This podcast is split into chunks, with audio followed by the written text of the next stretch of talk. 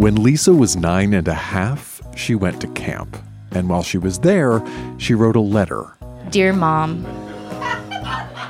I can't wait to come home. And it isn't because I want my dog. It's because I hate it here.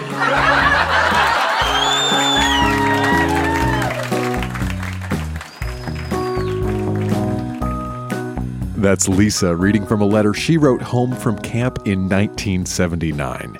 And this is Grown Ups Read Things They Wrote as Kids. I'm Dan Meisner. Grown Ups Read Things They Wrote as Kids is an open mic where brave adults share the weird, wonderful, and sometimes bittersweet things they wrote when they were younger. This time, recorded live at Fog Lounge in Windsor, Ontario, we have hot dog obsessions, Canada-US relations, and we learn what it's like to fall madly in love with a waiter. Sometimes, if you want to figure out who you are, it can help to remember who you were. So think about the stuff you wrote when you were a kid, and stick around.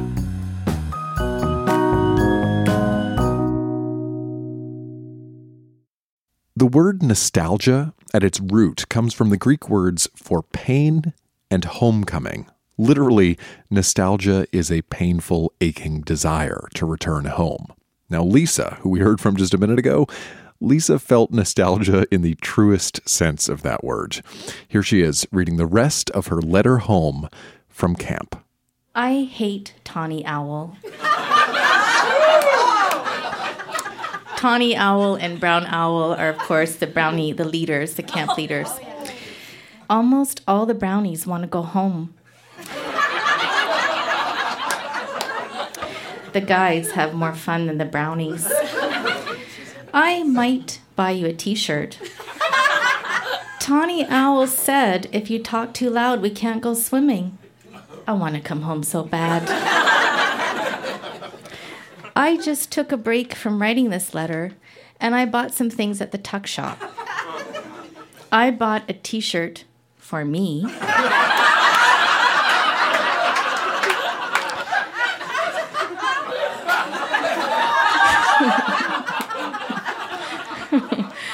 Two crests, a bug for my hat, and a pin.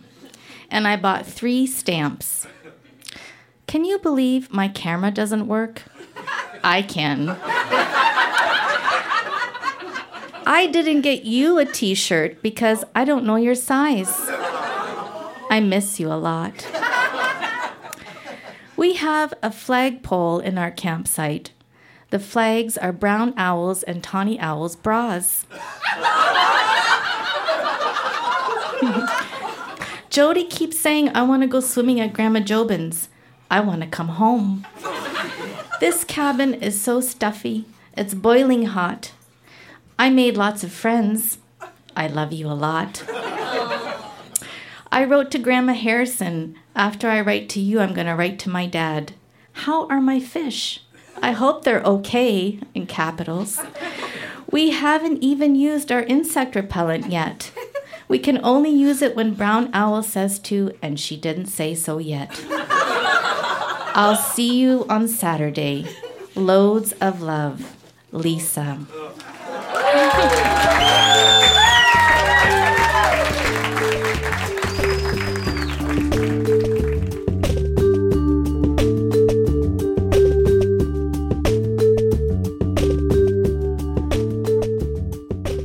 We recorded this episode of Grown Ups Read Things They Wrote as Kids in Windsor, Ontario. And as Canadian cities go, Windsor is an interesting one, in part because of just how close it is to the United States.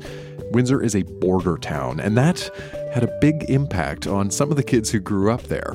Here's Blair reading a short story she wrote in grade 1 that highlights her childhood imagination and her childhood fear of the United States. It's called Terry's Bad Day and Bad Life. Terry was a grade 6 at St. James School in the United States. Every night when she went to bed, it would be a miracle if she didn't hear more than 12 burglar alarms every 2 hours. She lived in apartment B on the 18th floor. She had her thoughts about mostly being in a different country. Her beautiful, sparkling, bright golden hair and her blue eyes made her stand out. She wanted to be a model when she grew up. On an early Friday afternoon, Terry and her classmates heard a gunshot. Bang, bang, boom. The teacher instructed her students to stay down. When Terry got home, her dad was not there like he used to be. All who was there was her mom. She was laughing for no reason. Oh no, thought Terry, Mom forces herself to laugh when somebody dies. But then her mom started crying. I, stuttered Terry's mom, I got a job at Harvey's. Oh yeah, way to go, Mom. We'll be moving to Canada. That's where my job is. Where's Dad? Terry asked. Ah, honey, he already went to Canada, and he bought a house. This house. An illustration. Said Terry's mom as she showed Terry a picture of the house. They hugged. In Canada, Terry got a model job at the mall, $2 each hour. The whole family was happy. Even the dad, he got a job at his favorite store, Ladywear. The end.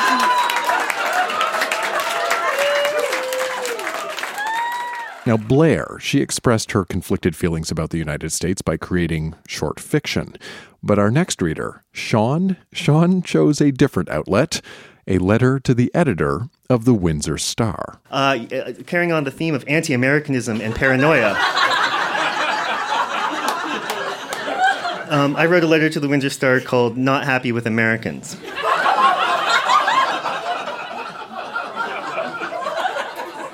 It's a Windsor thing. Love, hate, love, hate. Sir, I am 13 years old, and I am in grade 7 at St. Peter's School in Tecumseh. I am not very happy with what Americans have been saying about us Canadians.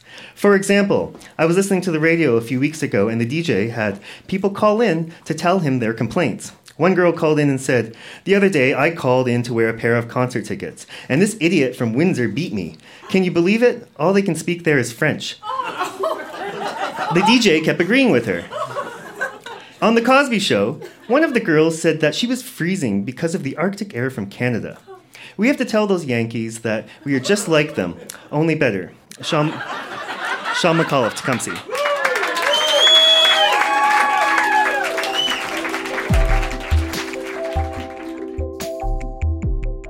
After the show, out in the parking lot, Sean reflected on growing up so close to the border. Yeah, I think America is always this thing that's always looming under Canada. It's a thing we bounce all our politics off and our culture off. But in Windsor, the relationship is personal, right? We have growing up here, we had friends in Detroit, we had family members in Detroit. So all those kind of like vague notions of Canadian versus America, it becomes very personal here and very much an everyday thing. So it's worthwhile paying attention to Windsor and Detroit because I think it can kind of like translate to the rest of the country.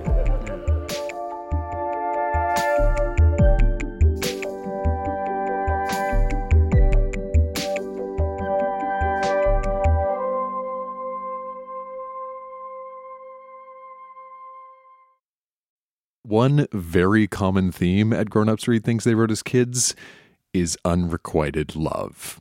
Growing up, a lot of us fell for somebody who just didn't feel the same way. And that was certainly true for our next reader. When Nancy was 15, most of her romantic feelings were not only unrequited, but you might say they were also a little bit misdirected. Here's Nancy reading from the diary she kept when she was 15.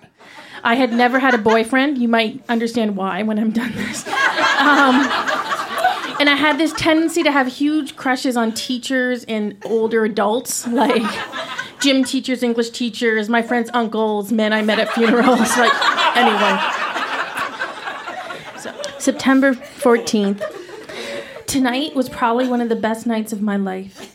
Amy's birthday is tomorrow, and a group of us went out for dinner at Bubby's. I prayed that something, even something small, would happen. Well, the waiter happened. More specifically, Paul happened. Is love at first sight really possible? After tonight, I think it is. He was so good looking and so nice. And I know it's his job, but not all waiters are nice. There are a couple of pictures of him, and I'm in one. I intend to get copies made. everyone there thinks I'm just hot for him, but really he's not even my type. He's blonde, and I don't usually go for blondes. I asked him if I came back for my birthday, would he be my waiter, and he told me what days he worked. I will definitely go. P-A-U-L. Who would have ever believed that four such plain letters could make such a wonderful thing? September 15th. Everyone thinks I'm crazy. I only saw him for one night for a total of about 10 minutes. I can't be in love. In lust, maybe, but not love. But I am in love. I feel it in every fiber of my being. I don't care what other people say. I know how I feel. I wrote a poem about him today. It's called An Explanation of Love. I can't say it's the best poem I've ever written, but I think it's pretty good. It definitely came straight from my heart. I hope that that's conveyed to the reader. But since I haven't shown anyone yet, I can't be sure. So this is An Explanation of Love. Just moments ago, I was in complete control. But then I saw your face, heard the deep and wonderfully masculine tone of your voice, and forgot everything else. It is as though the world around me has dissolved into nothingness and you have taken its place.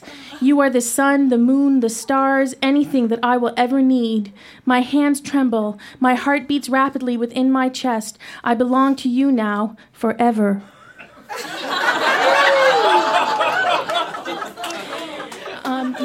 September 17th. Paul. I can't get him out of my mind. I've been walking around smiling like a bloody idiot all day. I love the way it feels to be in love and not have to worry about falling for a totally ridiculous person. I like telling people and not feeling embarrassed. I love to say his name, Paul. Today I was doing my French homework. I was pretty well absorbed when I came across a question that used the name Paul.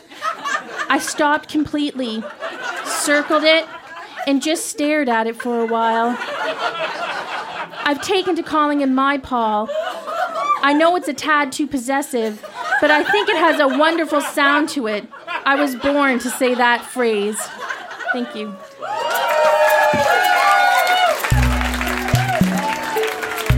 One more time for Nancy, ladies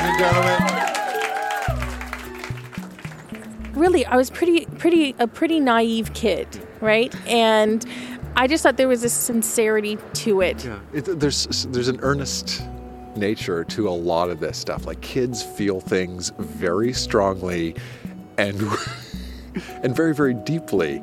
Well, it's this totally complete and whole kind of feeling, and I think that goes away as you get older. But when you're young and you see someone and you decide this is the one, it really is the one, and you see your whole future spread out before you and all the beautiful things that are going to happen, and you believe it. You really, really get it when you're that age, in a way that as you get older, you don't believe as much, as quickly as you do when you're young. So you are not with the waiter today? No, I'm not with Paul. I hope he's having a great life somewhere.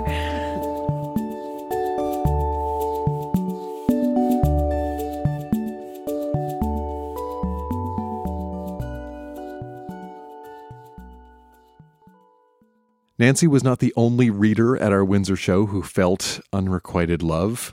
Here's Alice, reading first from her elementary school journal, and then from a book of poems she wrote around the same time.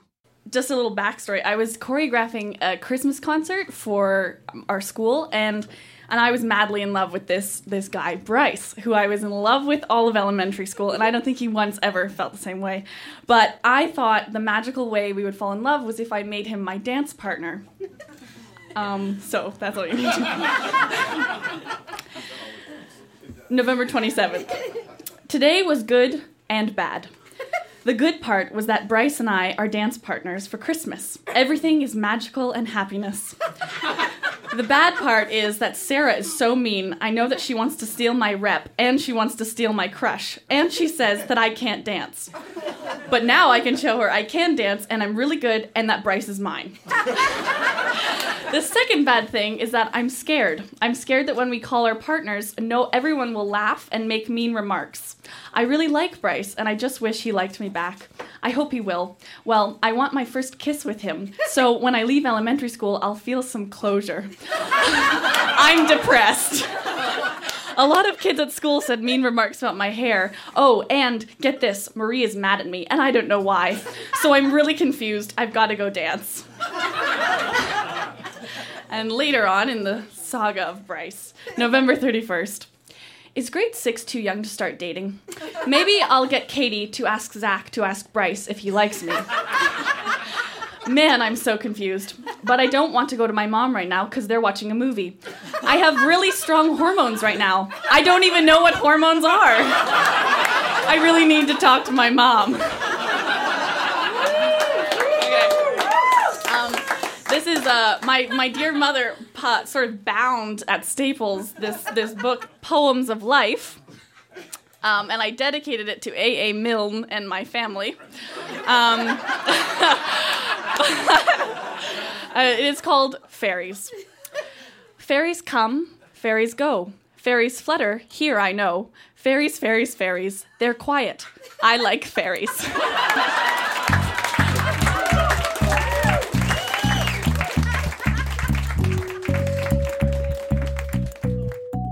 Poetry is always popular at Grown Ups Read Things They Wrote As Kids, and some poems, like the one Alice wrote about fairies, are pretty cute, and others, well, they're a bit darker. Here's Vanessa reading a poem she wrote when she was 12. In my sleep. On my pillow, I rest my head, trying to forget the things that people said. I close my eyes to the darkness of my room, storing in the back of my mind all the gloom. Words cannot hurt me, I try to tell myself, but they do, and I don't want to hear them. I need help. Then I see lines moving about, and I get tired of thinking of hatred and doubt. And I dream of mountains and flowers and songs, of laughing and fantasies all night long. In my sleep, I try to erase the way my lips curved downwards, the frown on my face. VB 1992-03-27, and here's a note from my teacher. How about some happy poetry? Your life isn't that doom and gloom! Exclamation! Thank you.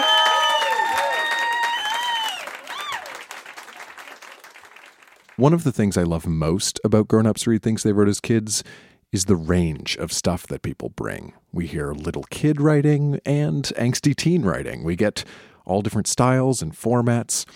But what all of this stuff has in common is that it's personal, it's intimate, and often it's very, very private. And I think that act of taking something private and making it public can be scary, but it can also be incredibly powerful. When Rebecca was 17, she kept a journal.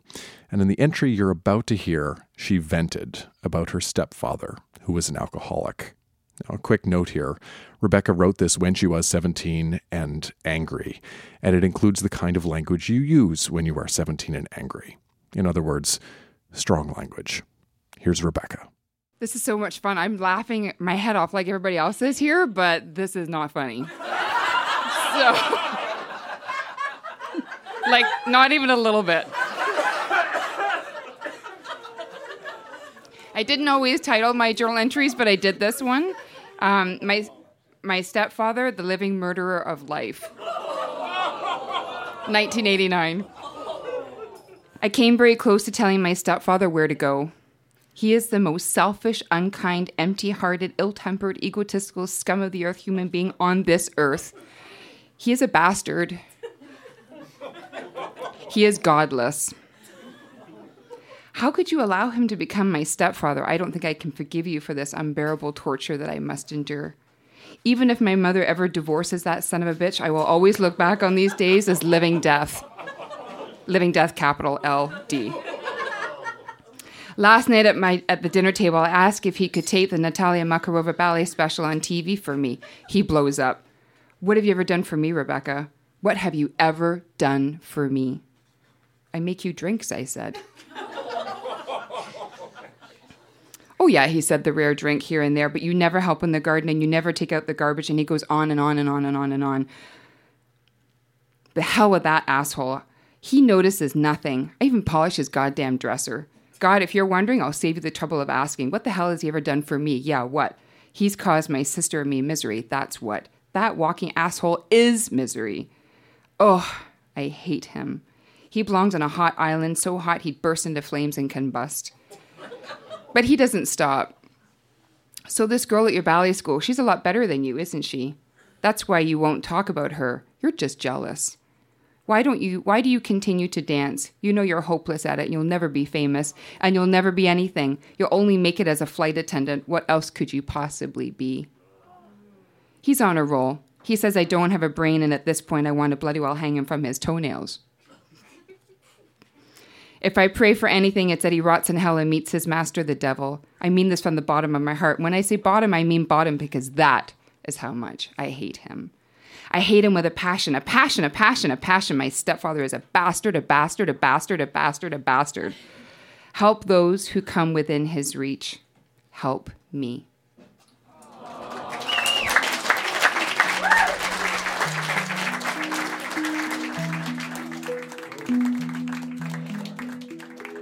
Rebecca wrote that when she was 17. Her mom divorced her stepfather 2 years later, and Rebecca hasn't seen him since. Today, Rebecca's in her 40s, and she teaches writing. Imagine there's a 17-year-old listening to this. They've just heard what you wrote and is in maybe a similar situation. What do you say to them?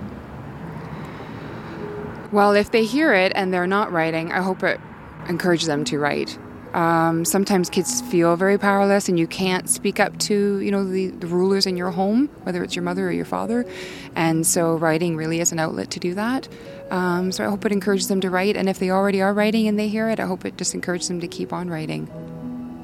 Thanks so much for sharing. Thank you.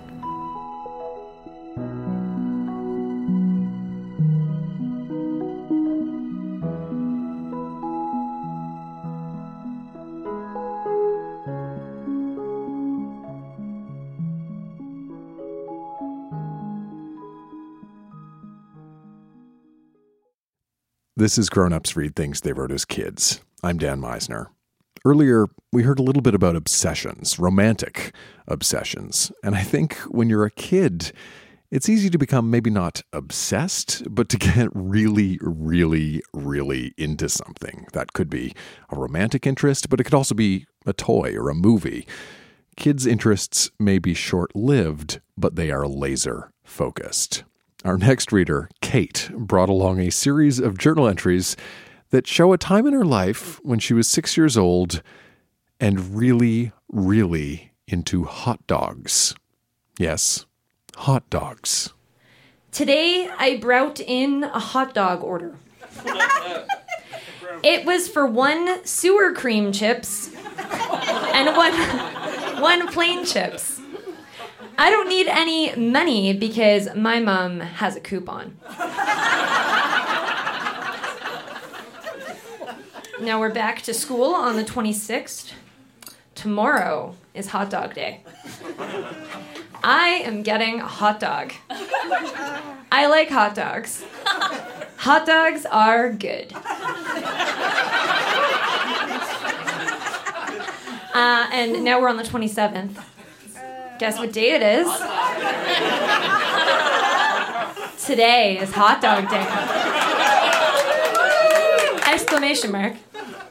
My mom only packed me a juice box and a snack because I am getting a hot dog and chips.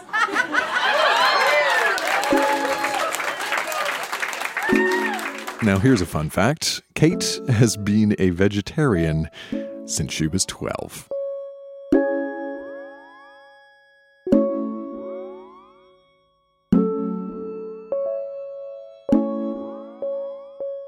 Our next reader, Dan, brought along a few journal entries from a point in his life when he was, in his own words, an angst-ridden, closeted teenager in denial. Now, one of my favorite things about Dan's journal is that in addition to writing about his life, he also used it to keep track of the music he was listening to. So after every entry, you get to hear a bit of the soundtrack he had on while writing the journal. Now, heads up, Dan's journal does include cuss words, actually quite a few cuss words, and he read them on stage verbatim. Here's Dan. I'm a member of the LGBT community. I'm gay. But I wrote this as like a heterosexual teen. And I was your typical gay kid. I mean, I liked Madonna. I had like all girlfriends, but I was sleeping with all of them. It was real, and I really, really did convince myself that I was madly in love with all these women, and maybe I was, part of me was, but what struck me was this one in particular. It's a poem that I wrote. This would have been, I would have been about 16 years old. Oh, Danny boy, my name is so different. Danny, Danny boy, so much more magnificent. Danny, Danny, Danny boy, let me come through. Danny, Danny, Danny, Danny boy, so for once, I can be you. And then I critiqued myself. I said, honestly, I do not know how or why I write things like that down. It's like I get a new taste for a type of poetry unlike the kinds I normally write. Actually, I know exactly how and why I do this. I just don't want to admit it to myself by writing it down on this paper. Song, Madonna, Hanky Panky. I just have two more little quick ones here, which are a bit about some of my girl troubles. This is June 1st, 1996. Okay. Hi. Actually, it's now June 2nd, Sunday, since it's like 2 a.m. in the morning. Went to prom, became second runner-up for King. Sylvia looked nice, got pretty drunk, pretty high. No, me and Sylvia didn't fuck, you pervs. Anyway, I was depressed last night. I realize that I'm so hopelessly in love with Christine, I do not know if I'll be able to function without her. And she has a boyfriend, and I don't know if I can fucking take it. Song, 911 is a Joke by Duran Duran. June 11th, 1996. I realize today my life will never be easy. It's like an ABBA song, SOS. You'll never believe something. Tomorrow is my last day of high school. I have 3 exams tomorrow, but tomorrow is my last day of scheduled classes in high school. I'm done. Done. University time. God, am I really ready? All those movies I used to watch in grade school, like Pretty in Pink or Some Kind of Wonderful, were about a time I thought I would never reach. Now, wham, bam, boom, I'm done. It's all over. I had so many good times, and I cried a lot, too. I look back now, and already I realize that even though some of my hardest times, I had one fuck of a ball. A great old time. I'm in pain right now. But there is one last chance to live all the things I never had the chance to this summer, my last summer as a teenager. Then I'll grow up. I'm going to party and drink and smoke weed and fuck someone and fall in love with someone new. Then I'll be in plays and movies and I'll be on TV and the radio. Sounds like a movie, eh? Well, that's the entire story of my fucking life. It will not be normal. No shit. Daniel Alfred Augustine MacDonald. Song, Susanna Hoff's Boys Keep Swinging.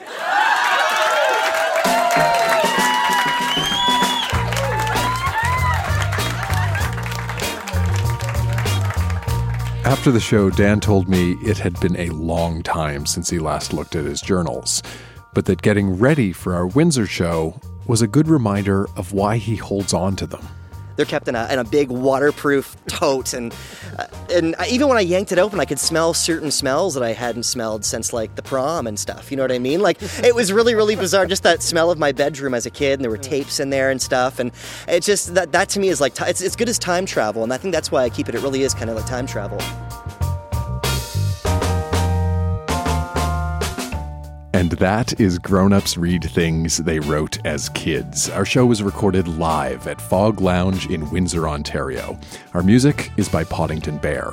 And if you want to find out when we are coming to your town for a live show, or sign up for our email newsletter, or listen to past episodes, you can do all of that at our website, grownupsreadthingstheywroteaskids.com. And also at the website, we made a playlist of the songs Dan mentioned in his journal, so you can listen along to the soundtrack of his angsty teen years. You can find that right now at grownupsreadthingstheywroteaskids.com, or even easier, just look at your device right now. We put links to all of this stuff right there in the show notes in this episode, so you should be able to see them in whatever podcast app you are using.